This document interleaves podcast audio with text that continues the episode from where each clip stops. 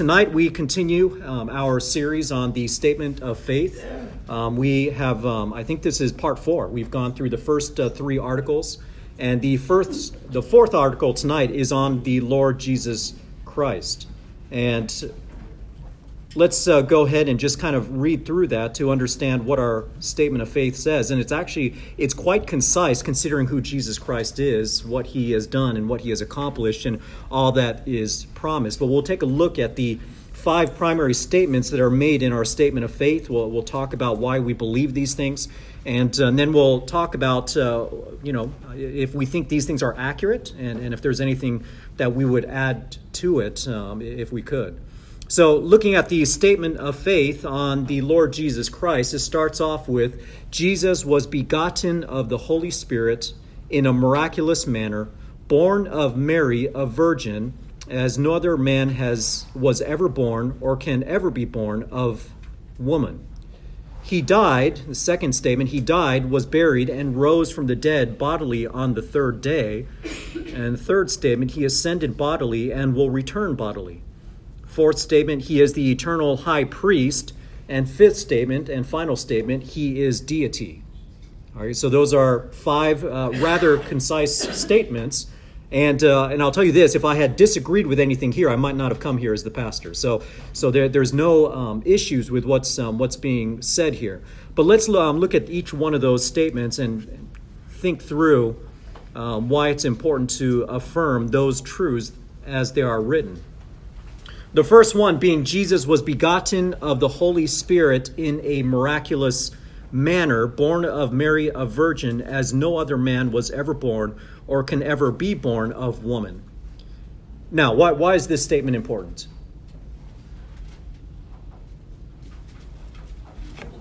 Maureen? Well, for one thing, it means that Jesus did not inherit a sin nature, which is passed from the father to the child. Right. And so in order to be born without a sin nature, he had to be conceived by the Holy Spirit through Mary. Yeah, that's an interesting point there. From Genesis 3:15, the Lord promised that he would be a seed of the woman, not necessarily a seed of Adam, but a seed of Eve. And so the idea passed down through the womanly line. And there it also, if you study the whole line of David and what happened with the final kings in Judah, God actually told the final king in Judah that there will not be a man who is a descendant of yours who will take over the throne. And yet God could still be faithful to his promise to David because Mary, when you trace Mary's lineage, it goes back up to David. And Jesus Christ was born of the Holy Spirit. Jesus Christ, when we talk about Jesus Christ, let me ask you this. Is he 50% man and 50% God? No. How would you describe it? 100% man, 100% God, right? It's the new math, as some might say.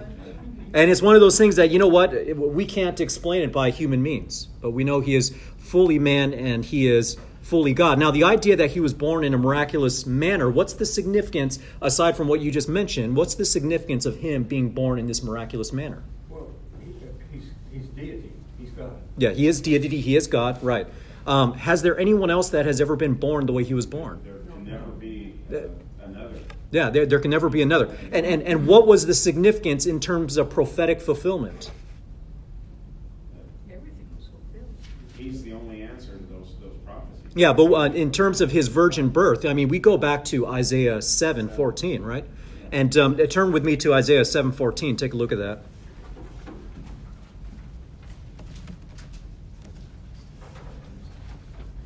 And in fact, starts in Isaiah 7, verse 10.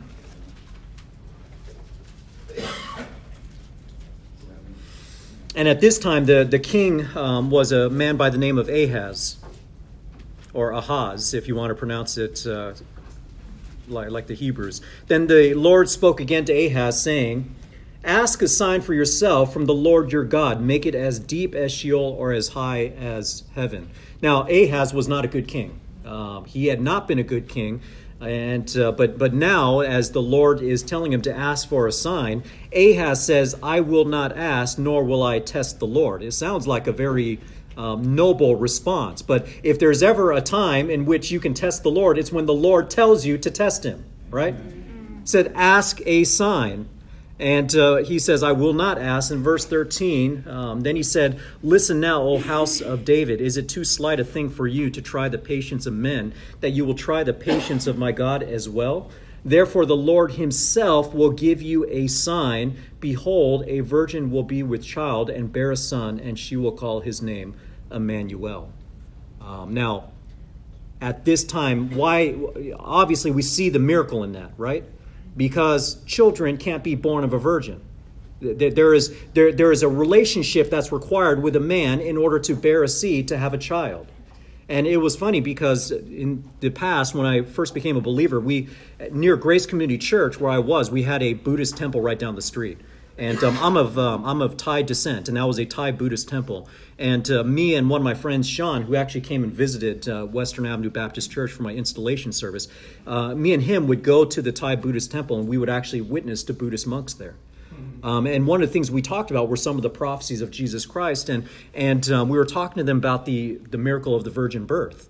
And it was interesting. We asked the monks, "Do you believe that?" And they're like, "Oh yeah, we believe it." It's like, "Wow, that's kind of surprising. You actually believe that Jesus was born of a virgin." Well, it turns out they think that this is not really all that unique. They're like, oh yeah, there've been other virgin births though. Really? And I was like, well, how many are there? And they're like, oh, probably around 7.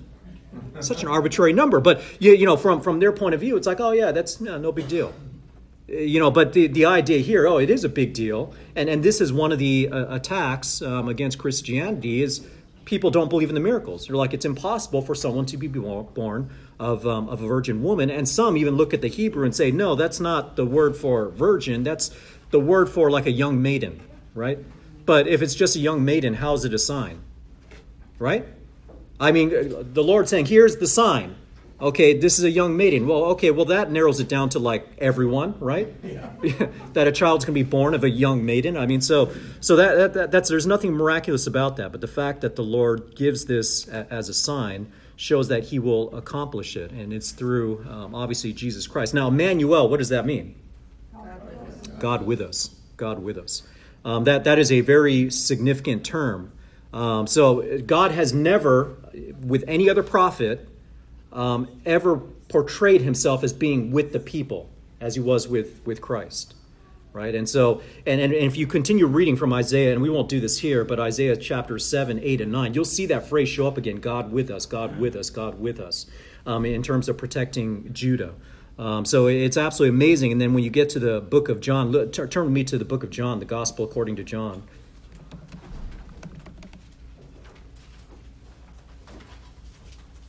You know, one of the amazing things about saying that God is with us, to the Israelites, the way that they knew God was amongst them. Well, let me ask you. They had a visible manifestation of God. There was a way that they knew that God was in their presence. What was it that was in the presence of Israel that let the people know that God was with them? What was it? The Shekinah glory. It was the Shekinah glory. It was the Shekinah glory filling up the holiest of holies in the tabernacle and then the temple.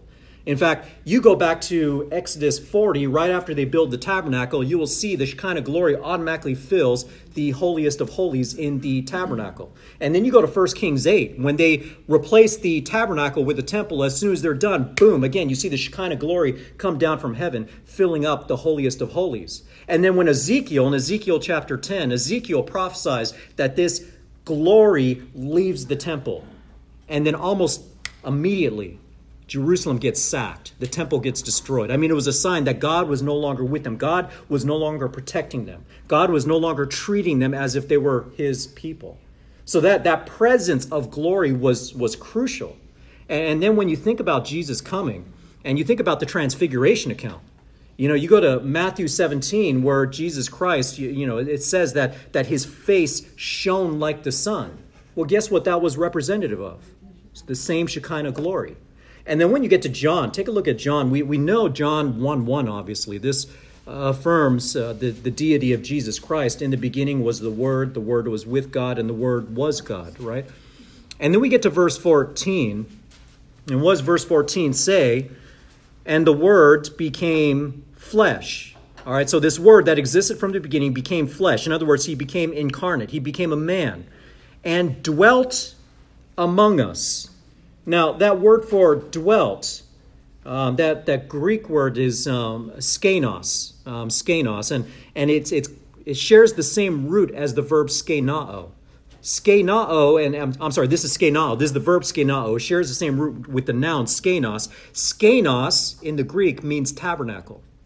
So the idea here is that Jesus didn't simply just dwell with them, but dwelt with them as if he were a walking temple, a walking tabernacle. And just to further that idea, look at what John says. It said, he dwelt among us, and we saw his what? Glory. His glory. His glory as the only begotten from the Father, full of grace and truth. So you think of this name, Emmanuel, God with us, and how that looked to the Israelites. To the Israelites, God was with us through the temple. God was with us through the tabernacle, through the Shekinah glory. And here John is saying Jesus was the walking tabernacle amongst us, and we saw his glory. That was God with us.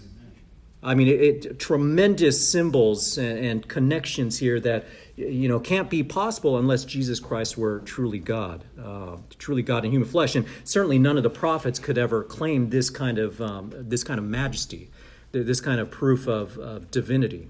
So he was begotten of the Holy Ghost in a miraculous manner, born of Mary, a virgin, as no other man was ever born or can ever be born of woman. So we would affirm that miracle, and we would affirm it's a miracle because God is the one that made it happen.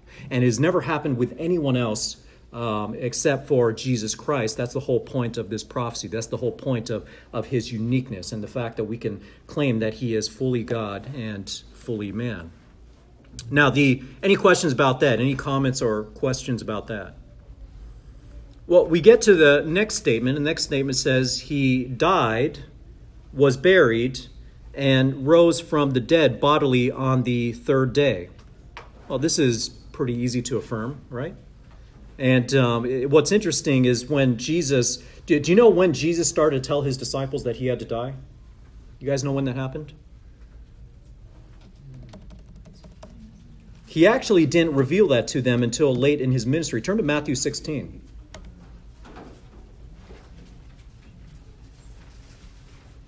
First book of the New Testament, book of Matthew, chapter 16.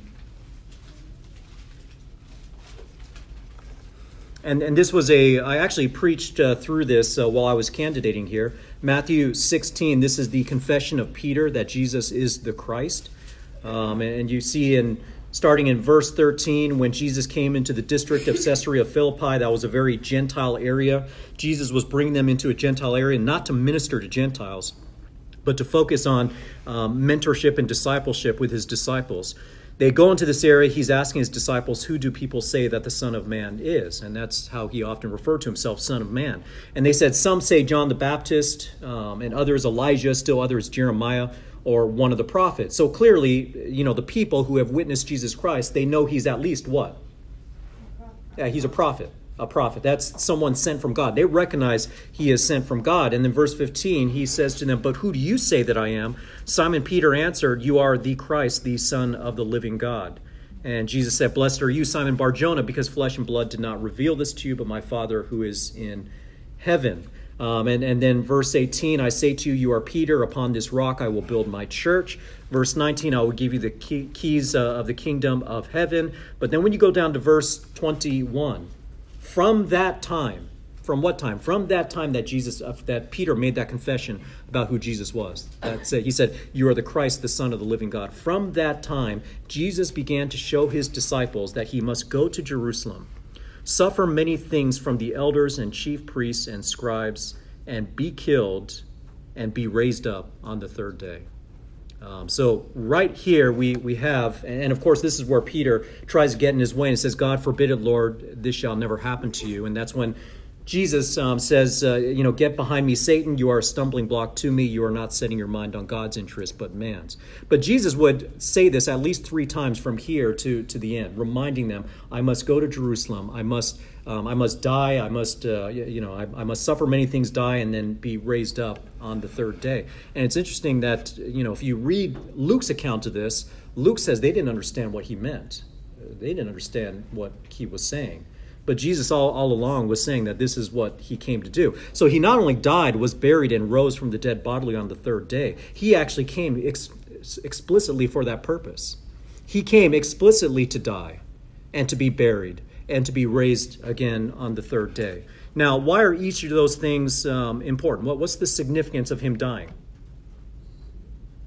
He was the Lamb of God. What's that? He was the Lamb of God. He was the Lamb of God, which means what? Perfect sacrifice. And the Lamb of God, when you hear Lamb of God, what do you think of when you hear Lamb of God? What does that trace back to? Passover. Yeah, Passover. Yeah, you can think of the Passover lamb, right? I mean, Exodus chapter 12. Turn with me to Exodus chapter 12.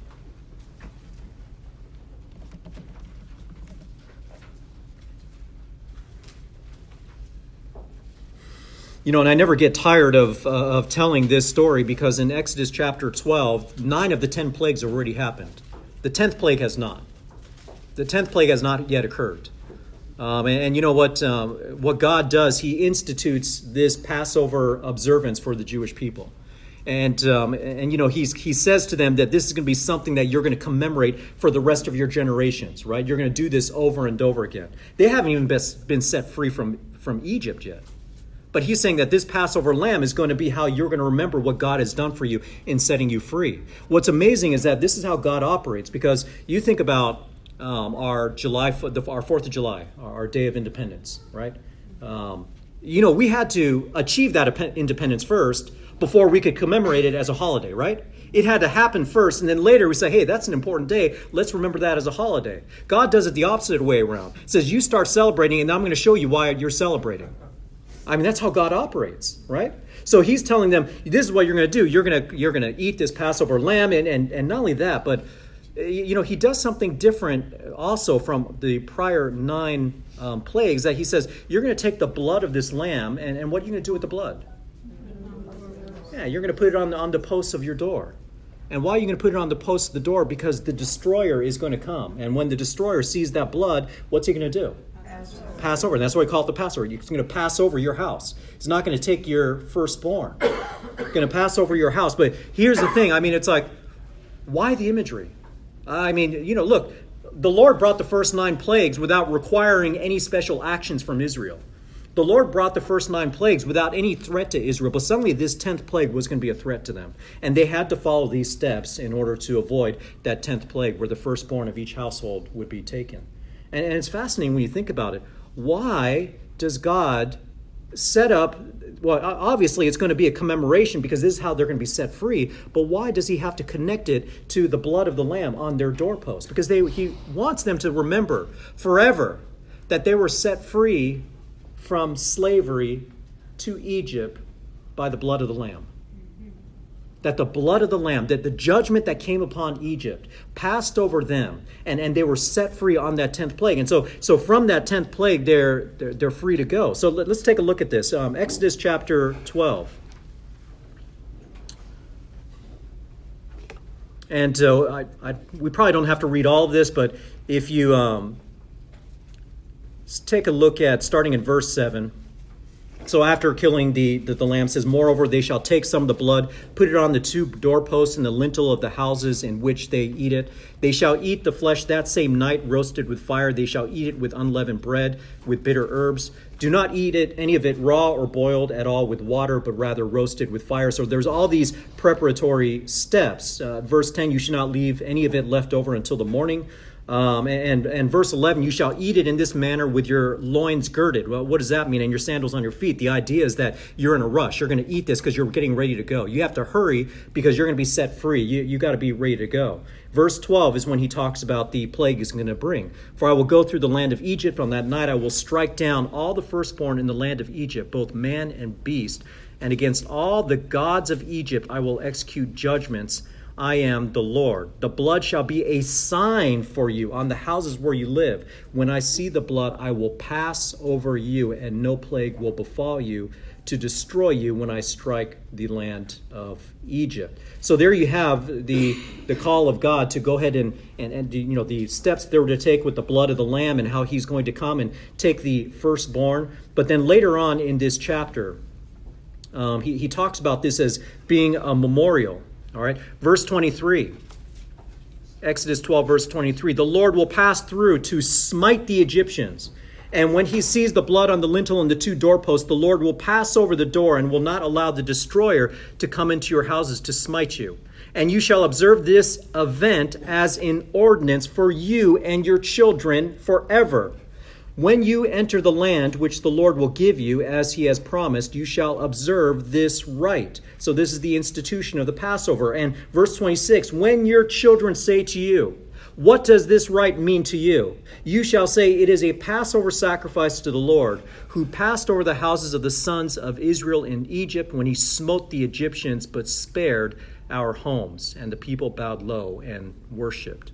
So whenever they were to, and you know, the fact that if you are around Jewish people, in fact, if you're ever in a Jewish community and go to Walmart, they'll have a special section that's dedicated for, you know, for the Passover when it comes to that time of year. You know, the kinds of foods and preparation and steps that they have to take and the things that they need, the equipment and stuff.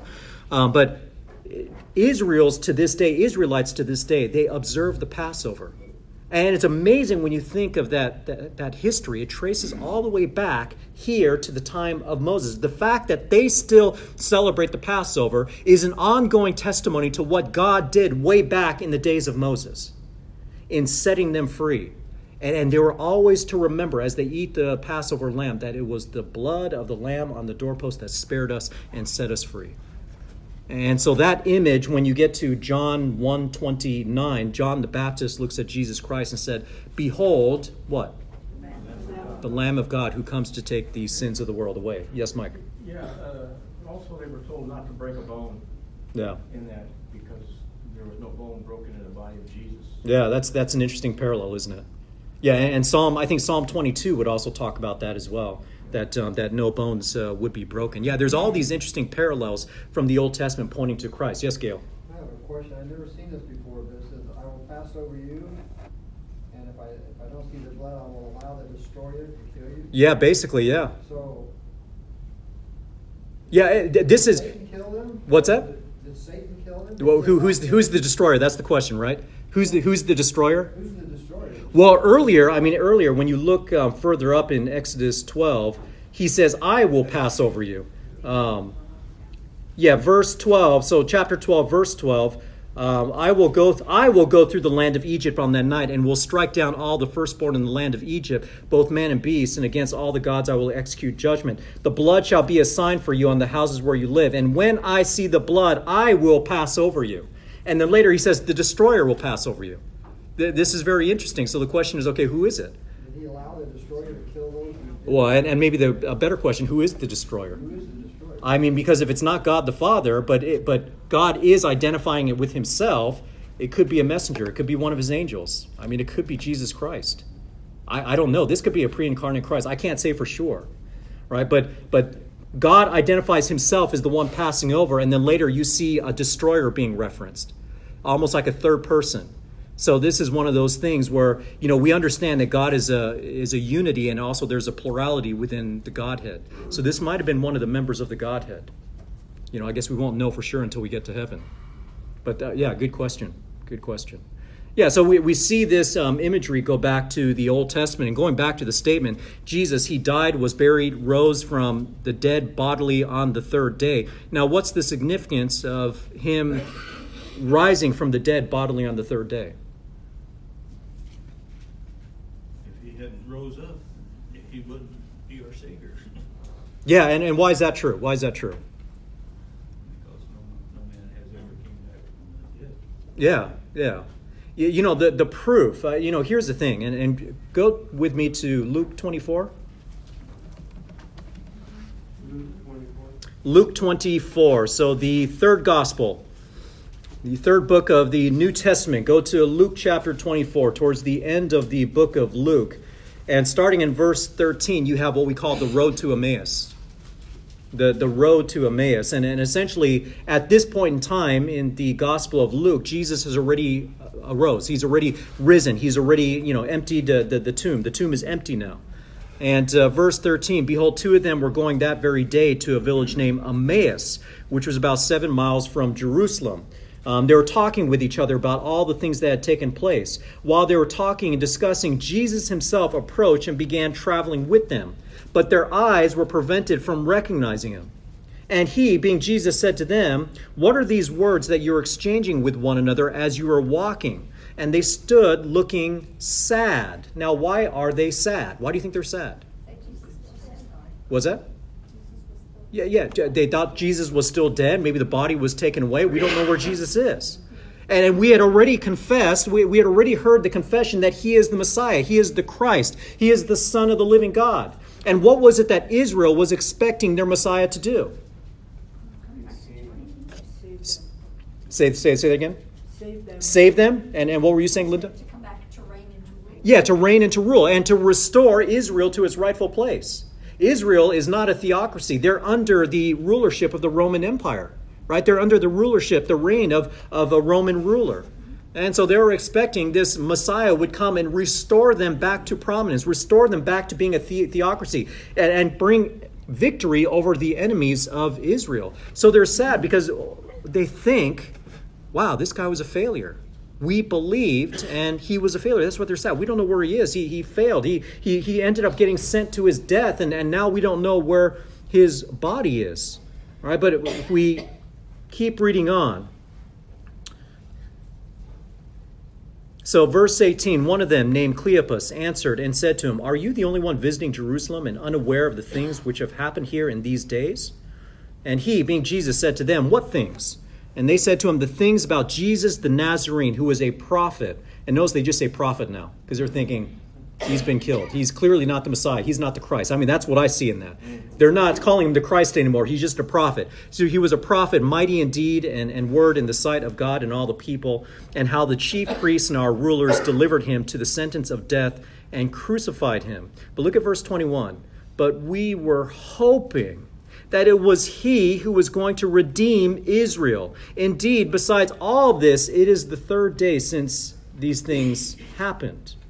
Verse 22, but also some women among us amazed us when they were at the tomb early in the morning and did not find his body. They came saying that they had also seen a vision of angels who said that he was alive. Some of those who were with us went to the tomb, found it exactly as the women also had said, but him they did not see. Now, this is very interesting because, when God in his providence, he has that, it's going to be of all people, women that actually discover the tomb is empty. And that women are the one that actually speak to the angels there. The angels are the ones that announce to women that he is risen. Women were not trusted in this time in history. They were not seen as reliable witnesses. Witnesses had to be men. But in God's sovereignty, he uses women to be those initial witnesses. And after receiving the report of the woman, they can see that the tomb is empty, but they don't understand what's going on. And they're not even sure if they can believe what the women are telling them. That the angel said that, he is risen, because where is he? And of course, these folks are speaking, and they don't even realize that Jesus is in their midst. And verse 24, I just read verse 24. Verse 25, and he said to them, Jesus said to them, "O foolish men and slow of heart to believe in all that the prophets have spoken. Was it not necessary for the Christ to suffer these things and to enter into his glory?" And I see this statement as a corrective. He wasn't just a prophet. Do you realize you guys are saying he was a prophet, he was crucified, and we were hoping that he was the Christ. And Jesus responds with, yes, he was the Christ. And do you not realize the Old Testament prophesied that these things had to happen? So what we see that when Jesus was died, buried, and rose from the dead bodily on the third day, it had been prophesied from the Old Testament. And you're right, if he had not rose, he could not be the Savior. If he had not rose, he's simply just another Old Testament prophet whom the people persecuted and murdered, right? But the fact that he rose gives us hope. Turn with me to Romans chapter 1.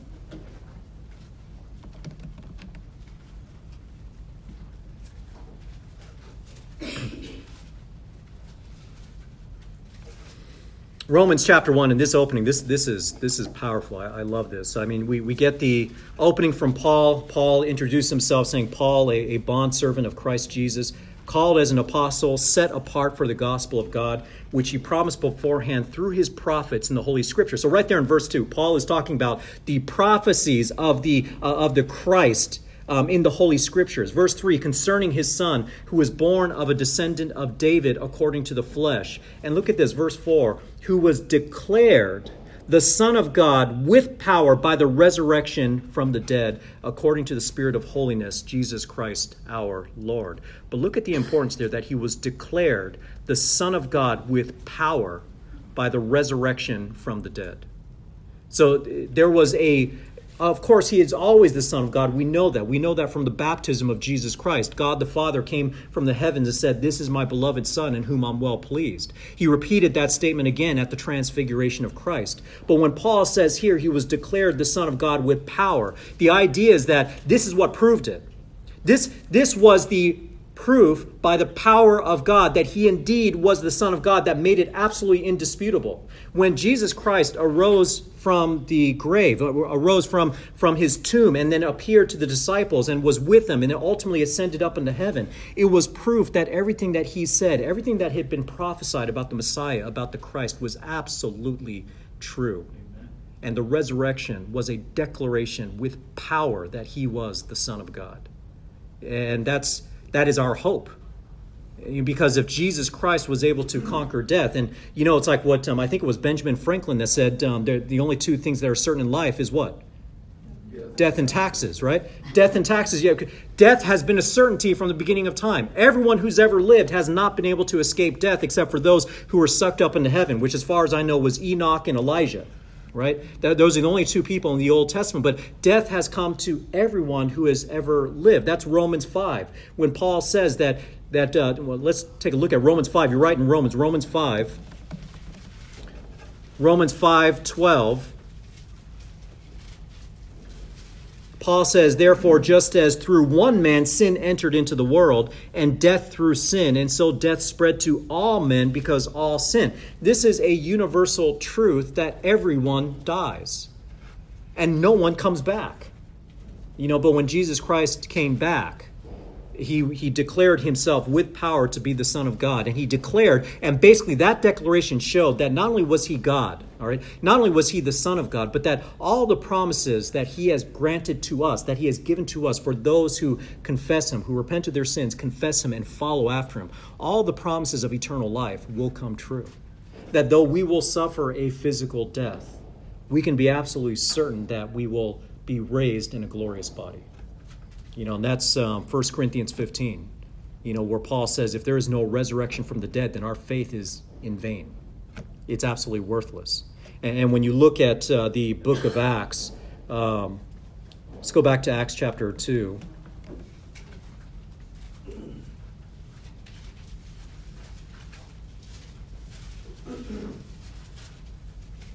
You know, Acts chapter 2, you've got the very first sermon after the ascension of Jesus Christ. Peter preaches this sermon. He quotes many Old Testament scriptures. It's very interesting when you think about the fact that Jesus spent 40 days with his disciples on the road to Emmaus, showing them from the scriptures how from Moses and all the prophets, that all the prophecies had to be fulfilled. You know, I would have loved to have been there listening to what Jesus Christ shared with them. What scriptures did he go to? What did he point to show the disciples that all these things were to happen? Well, we actually know. How do we know? We know by what the apostles actually preached. Because what they preached is what their minds were made enlightened to in that time with Jesus Christ. And here you see all these wonderful scriptures from the Old Testament that Peter right off the bat starts proclaiming, showing that Jesus is the Christ, that he rose from the dead, and all these things had to happen. But what's very interesting, as part of this whole presentation, you know, Jesus starts his sermon in chapter 2, verse 14, but you go down to verse 32. Verse 32, every Just about every gospel testimony that you'll find in Acts includes this very important truth in verse 32. This Jesus God raised up again, to which we are all witnesses. We are all witnesses. Now, if you think about all the excuses that people come up to try to hide this fact. I mean, some people have suggested that, for instance, the disciples were delusional, right? They were delusional. They were hallucinating. They didn't really see Jesus. They just thought they saw Jesus. Well, that might work if there was only one person. But you're talking about 11 disciples minus Judas. You're talking about 11 disciples who all witnessed, who are the main apostles. And so you're saying that all of them shared the same delusion? All of them hallucinating the exact same way? No, that's not likely. And when you think about, well, they wanted to, try to redeem their faith. They wanted to, they didn't want to show Jesus Christ to be a failure, so they made this up. Well, the thing is, when Jesus Christ was crucified, how many of his disciples were there with him? How many of them had the courage to actually be there? There's only one. Yeah, that was John. The rest of them scattered. I mean, Peter even denied Jesus Christ 3 times. They didn't even have the courage to be there at his crucifixion. And then yet, inexplicably, suddenly they've gone from being so frightened that they didn't even want to be at his crucifixion to now boldly proclaiming the truth and even being willing to die for it. How do you humanly explain that? And I tell you what, if Jesus was not raised from the grave, if Jesus was not resurrected, these disciples would have known it for a fact. I mean, okay, I tell you Jesus was raised. I can read from the scriptures Jesus was raised, and we just take it on faith. We weren't actually there, but the disciples were actually there. When they claim Jesus was raised from the dead, they're either lying blindly, I mean, right to your face, because they're saying something that they know didn't happen, that they know they didn't see, or they really saw it, and now they're willing to put their life on the line for it. And so when they proclaim the gospel, you see this over and over again, that the boldness that they bring to the table, the boldness that they bring in proclaiming it, is that they know everything Jesus said was true. They saw Jesus with their own eyes. He was really raised. And they're even willing to die for this truth. And here's the thing, you think about people all over the world, and especially like radical fundamentalists, especially like with the Muslim faith. You get these terrorists who are willing to die, for their convictions. We see that, but they're willing to die for their convictions. But it's really convictions that they've just kind of adopted to be true. They don't know for certain with their own eyes whether it's true or not. These disciples would have known. These disciples knew for a fact that either they did see Jesus or they didn't see Jesus. And if they didn't see Jesus and they lied about it, consider this, that they were willing to die for what they would have known not to be true. And how many people are willing to do that? I don't think anyone's willing to die for a conviction that they actually are not convicted over. But these disciples, they lived in the time of Jesus. They actually saw him being resurrected. And if they've got the boldness to proclaim the gospel and be willing to be martyred over it, they really saw something. They really saw something that gave them that kind of hope. So very important. Jesus died, was buried, and rose from the dead bodily on the 3rd day. There's a seminary out on the East Coast, Union Theological Seminary. Very, very liberal seminary. Always been a liberal seminary. In fact, if you've ever read the biographical accounts of Dietrich Bonhoeffer from Germany, he came and visited America. He's a Christian. He was trained in Germany. He came over here, and he had heard so much about these debates between the fundamentalists and the Christian liberals.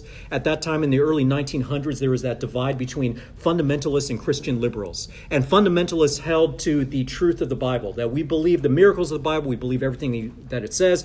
The liberals would say, no, we don't believe in all the miracles. We don't believe everything is true. We believe that the scriptures have errors, and it's just written by men. But we believe in kind of the principles and being a good person and whatnot. So you had this kind of divide. Dietrich Bonhoeffer came, and in the view of society would view these liberals as being intellectuals, right? These are the learned men. These are the ones that went to universities. They did all this studying, and they've come up with all this so-called evidence. And so they've got all these progressive and new and kind of new and liberal ideas. Dietrich Bonhoeffer came, and he listened to both sides. And he concluded that the Christian liberals are not even half the intellectuals of the fundamentalists. He hadn't even taken a side yet, but as he's listening to the liberals, he couldn't even go to their churches. because he's like, there's no gospel there. There's absolutely no gospel there. But even during that time, one of the major seminaries was Union Theological Seminary. I bring up Union Theological Seminary because just this past year on Easter, the president of Union Theological Seminary, who's a woman, tweeted in exclamation marks that you don't have to believe that Jesus rose from the dead to be a Christian. I mean, people, that's what people say. You get people like Oprah Winfrey who will tell you that, she's a believer, but she doesn't believe that Jesus Christ really had to die for our sins. So in other words, this whole truth about, he was buried and he rose again, and the whole significance of that is completely lost on her. She's like, Jesus came to show us the way to live, not that he had to die for our sins. She doesn't buy into that. So these are truths that the reason why it's in the statement is that we want to affirm the fact that these things had to happen. And through several of these passages, hopefully you're encouraged by that. I mean, we see that very clearly in the scriptures that these things had to happen. Any comments or questions on that? All right, the next one. Let's go to the next one. It says, he ascended bodily and will return bodily. He ascended bodily and will return bodily. Now, why is this important? First of all, how would you prove this? That he ascended bodily and he returned bodily. How would you prove this? Ascended where? Into heaven. And he will return. So where would you go? Acts 1. Yeah, I mean, we got the verse reference right there in the statement. Acts chapter 1. Go to Acts chapter 1.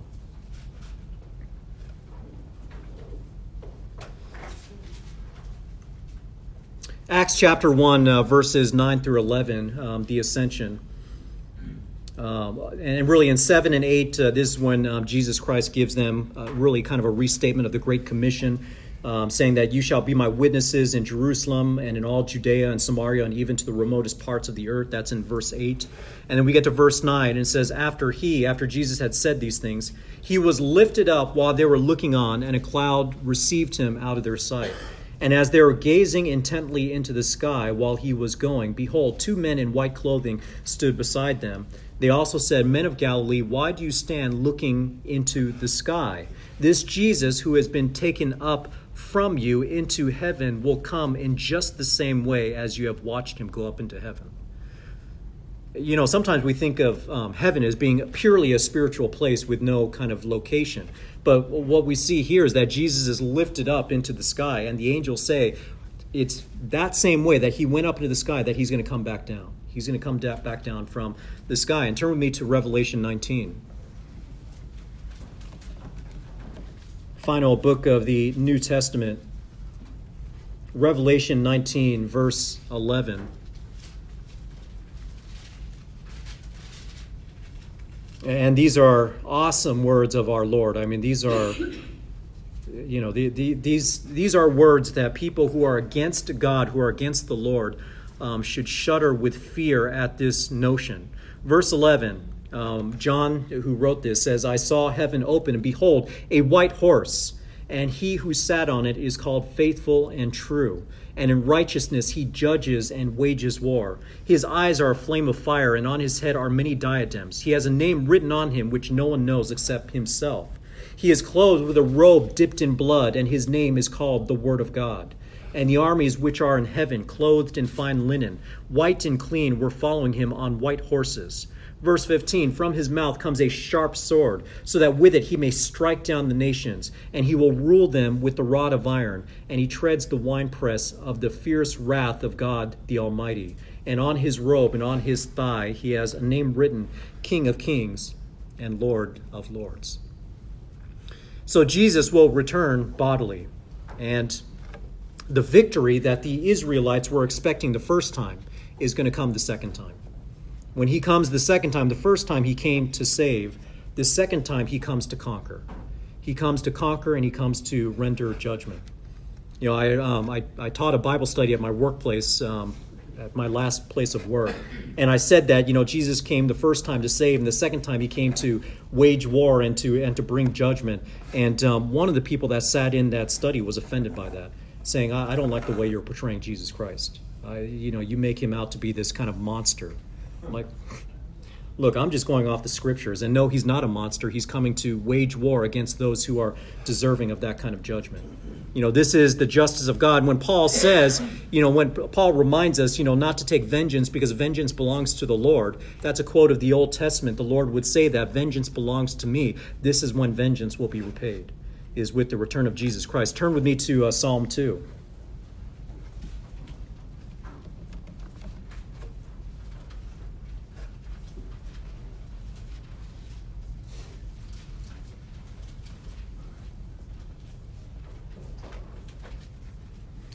Psalm 2, this is an awesome messianic psalm, and we won't read through all of this, but essentially we see in the beginning the nations are in an uproar, the people are devising a vain thing, they're standing against God, they're standing against his anointed. Verse 7, if you go to Psalm 2, verse 7, I will surely tell the decree of the Lord. He said to me, you are my son, today I have begotten you. Ask of me, and I will surely give the nations as your inheritance, and the very ends of the earth as your possession.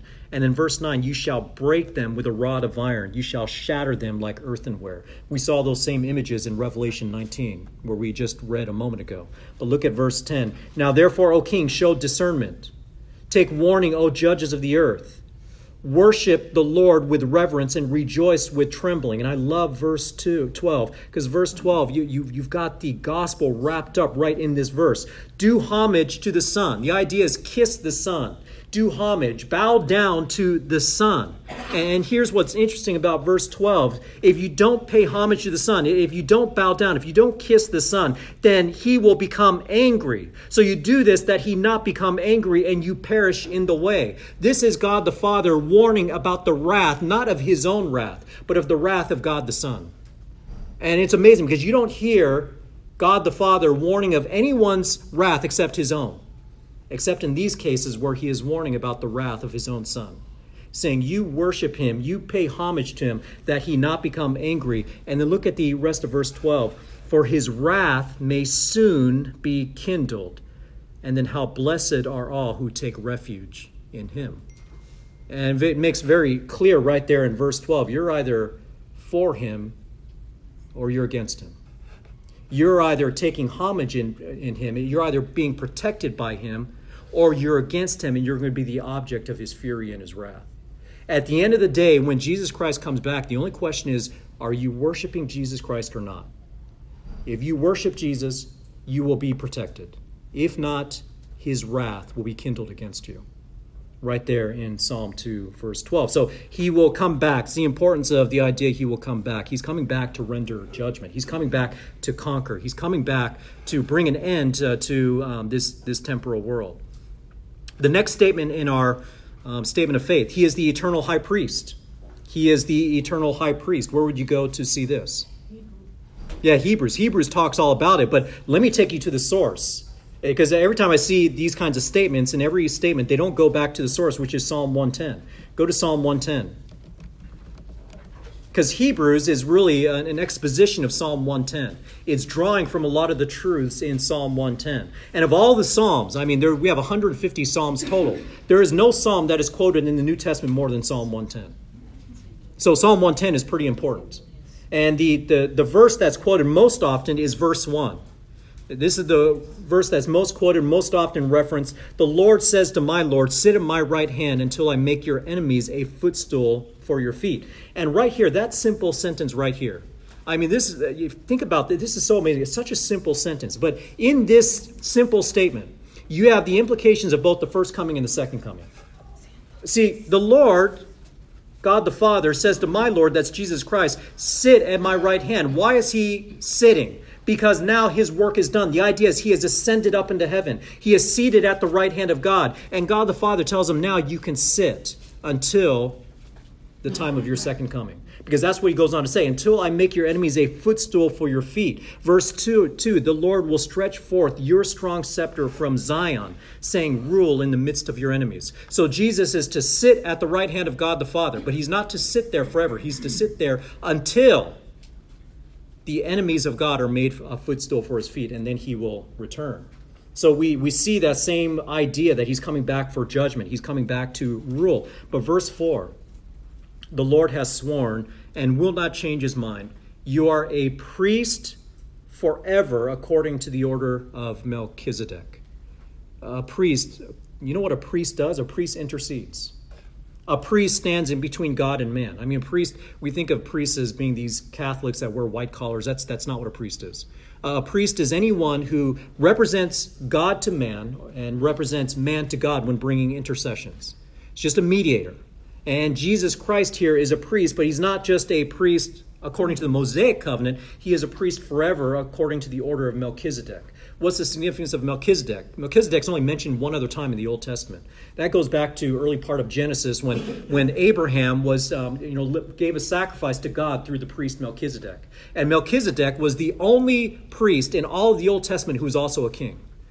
He was a king and he was a priest. And here, David's talking about his future son who's a king, but he's also going to be a priest in the order of Melchizedek, and Melchizedek is not tied to the Mosaic covenant. The Mosaic covenant has been completed. It's been fulfilled. It's done.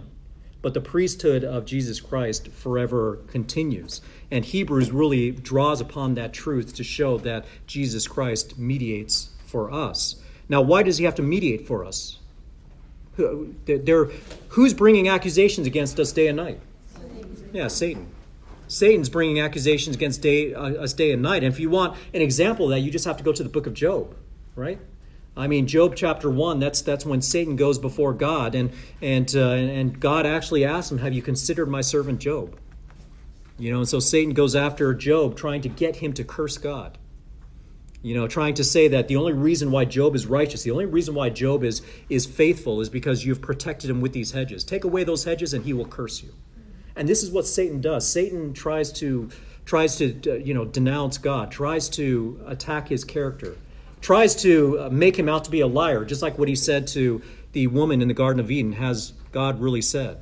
The idea of trying to put in her mind that, you know what, God has lied to you. That's how Satan operates. But we see here that he is the Jesus Christ from Psalm 110, verse 4. This is where it starts. He is our eternal high priest. And this, of course, we know that he paid the sacrifice for us once and for all. That paid for our sins. But there's also a sense in the fact that he's our eternal high priest. There is also our eternal security wrapped up in that as well, that he is constantly protecting us against the accusations of the evil one. As our eternal high priest, he's interceding for us. He is empowering us. He is watching over us. He is making sure that his will is done through his church. And the final statement we have in this statement of faith is that he is deity. He is deity. So we have many verses we can go to here to prove that he is deity. We have a few listed here. I mentioned some this morning, but we know John 1:1, right? In the beginning was the Word, and the Word was with God, and the Word was God, right? Titus 2:13 listed here. That's when Paul says that calls Jesus Christ our great God and Savior. Colossians 1, we've seen that before, but look at it again. Colossians 1.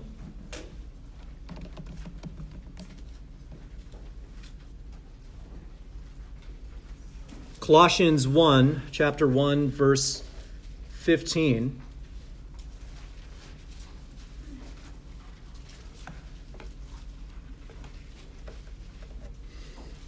Colossians 1, verse 15, we read, He is the image of the invisible God, the firstborn of all creation. For by him all things were created, both in the heavens and on earth, visible and invisible, whether thrones or dominions or rulers or authorities. All things have been created through him and for him. I mean, that's an amazing statement, that all things were created through Christ and they were created for Christ. They were created for his purpose. And to say that he is the image of the invisible God, that's very different from us. We are created in the image of God. He is the image of God. He is the image of God. And when we think about the idea that we were created in the image of God, turn to Romans 8:28. We are created in the image of God, but that image has been tarnished by our sin. That image has been tarnished by our rebellion against God.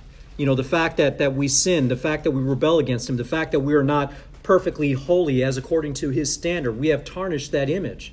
But when you look at Romans 8:28 and 29, this is amazing too. Romans 8:28 is the great verse on God's sovereignty, that God is in control of all things. He causes all things to come together for good. Verse 28, and we know that God causes all things to work together for good to those who love God, to those who are called according to his purpose. But look at this, verse 29, for those whom he foreknew, he also predestined, there's that word, predestined, to become conformed to the image of what? His Son. Isn't that interesting? We're created in the image of God, and now that we're saved, we're to be conformed into the image of who? Why would we be conformed into the image of his Son unless his Son is also God? Right? I mean, that would be an insult to conform us in the image of someone else when we were actually created in the image of God. We're being conformed into the image of his Son because his Son is the perfect representation of God, because he is God. So he is deity. There are many, many verses, many places you can go to prove this, and we've already talked about many of those verses. Some of the things that I would add to this statement is basically what we just read from here, the fact that all things are created through him and sustained by him. All things are created through Jesus Christ and are sustained by Christ. I mean, again, Colossians 1, I'll just read this for you again. Colossians 1:16, for by him all things were created, both heavens and on earth, visible and invisible, whether thrones or dominions or rulers or authorities, all things have been created through him and for him. He is before all things. In him all things hold together. So the reason why the universe doesn't just explode, the reason why we have systems that continue, the reason why we are sustained, the reason why we continue to live day by day and we have oxygen and we have water and we have food, is that the power of Christ holds it all together. Amen. I mean, that is an amazing statement when you think about it. That testifies to the amazing power of our Lord Jesus Christ. And let's see, one more. Go to John 1.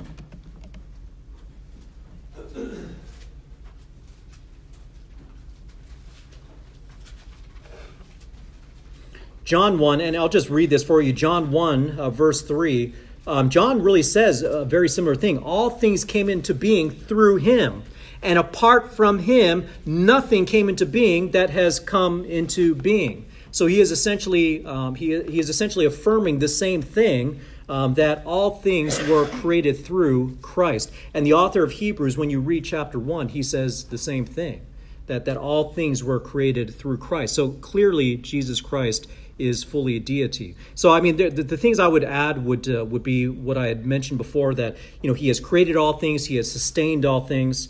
We haven't really talked about, we know that he's fully man and he's fully God, but in Philippians 2, it says that he emptied himself.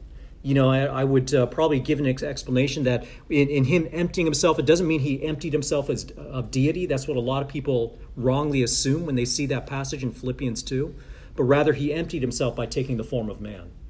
He had existed in the form of God, so visually he was clearly God, but by taking the form of man, he looks like one of us. He looks like creation.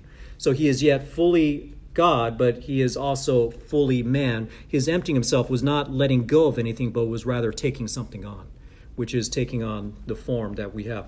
I would probably want to add the fact that he died as our substitute. He died for as our substitute. He died vicariously for our sins. He died in our place. And the verse I think of would be... John 1:29, we talked about how he's the Lamb of God. Isaiah 53, we have many, Isaiah 53 is a big prophecy of the suffering servant, how he's going to bear our transgressions and sins. I would say that Jesus Christ now possesses all authority on earth and on heaven. He said that before the Great Commission, Matthew 28:18. We also see that in Philippians 2, when God exalted him and gave him the name that is above every name, so that every tongue will confess, every knee will bow down to him. I will talk about, I might add something about double imputation. Anyone know what a double imputation means? That's a very technical sounding term, but it's a wonderful truth. Double imputation. Well, what is imputation? Taking on something, right? It's being accounted something. I said this already, but last verse. Okay, last verse. 2 Corinthians 5:21.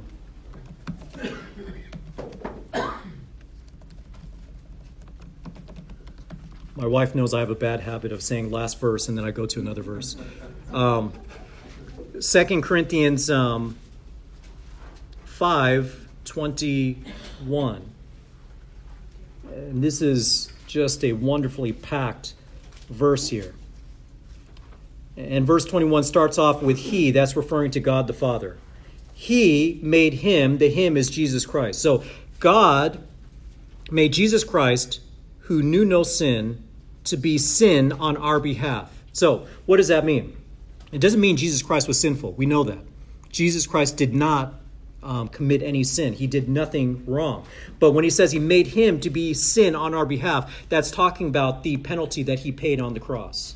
That he took on the sin that we have. So the sin that we have was transferred to him. And he was punished as if he himself had committed that sin. He made him who knew no sin to be sin on our behalf. So he took our sin. So that, there's that purposed kind of clause, so that we might become the righteousness of God in him. We might become the righteousness of God in Christ. So the idea is that Jesus took our sin, paid for it on the cross, and then we took on the righteousness of Jesus Christ.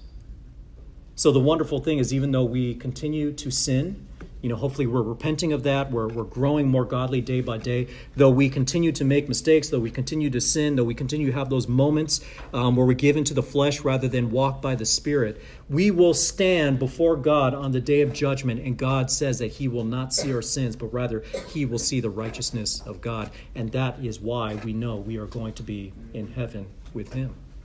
It's a wonderful, blessed truth. Oh, any questions, any remarks? It's been a good, full study. I've been talking a lot. All right, so let's go ahead and do this. Let's go ahead and close out with a word of prayer then.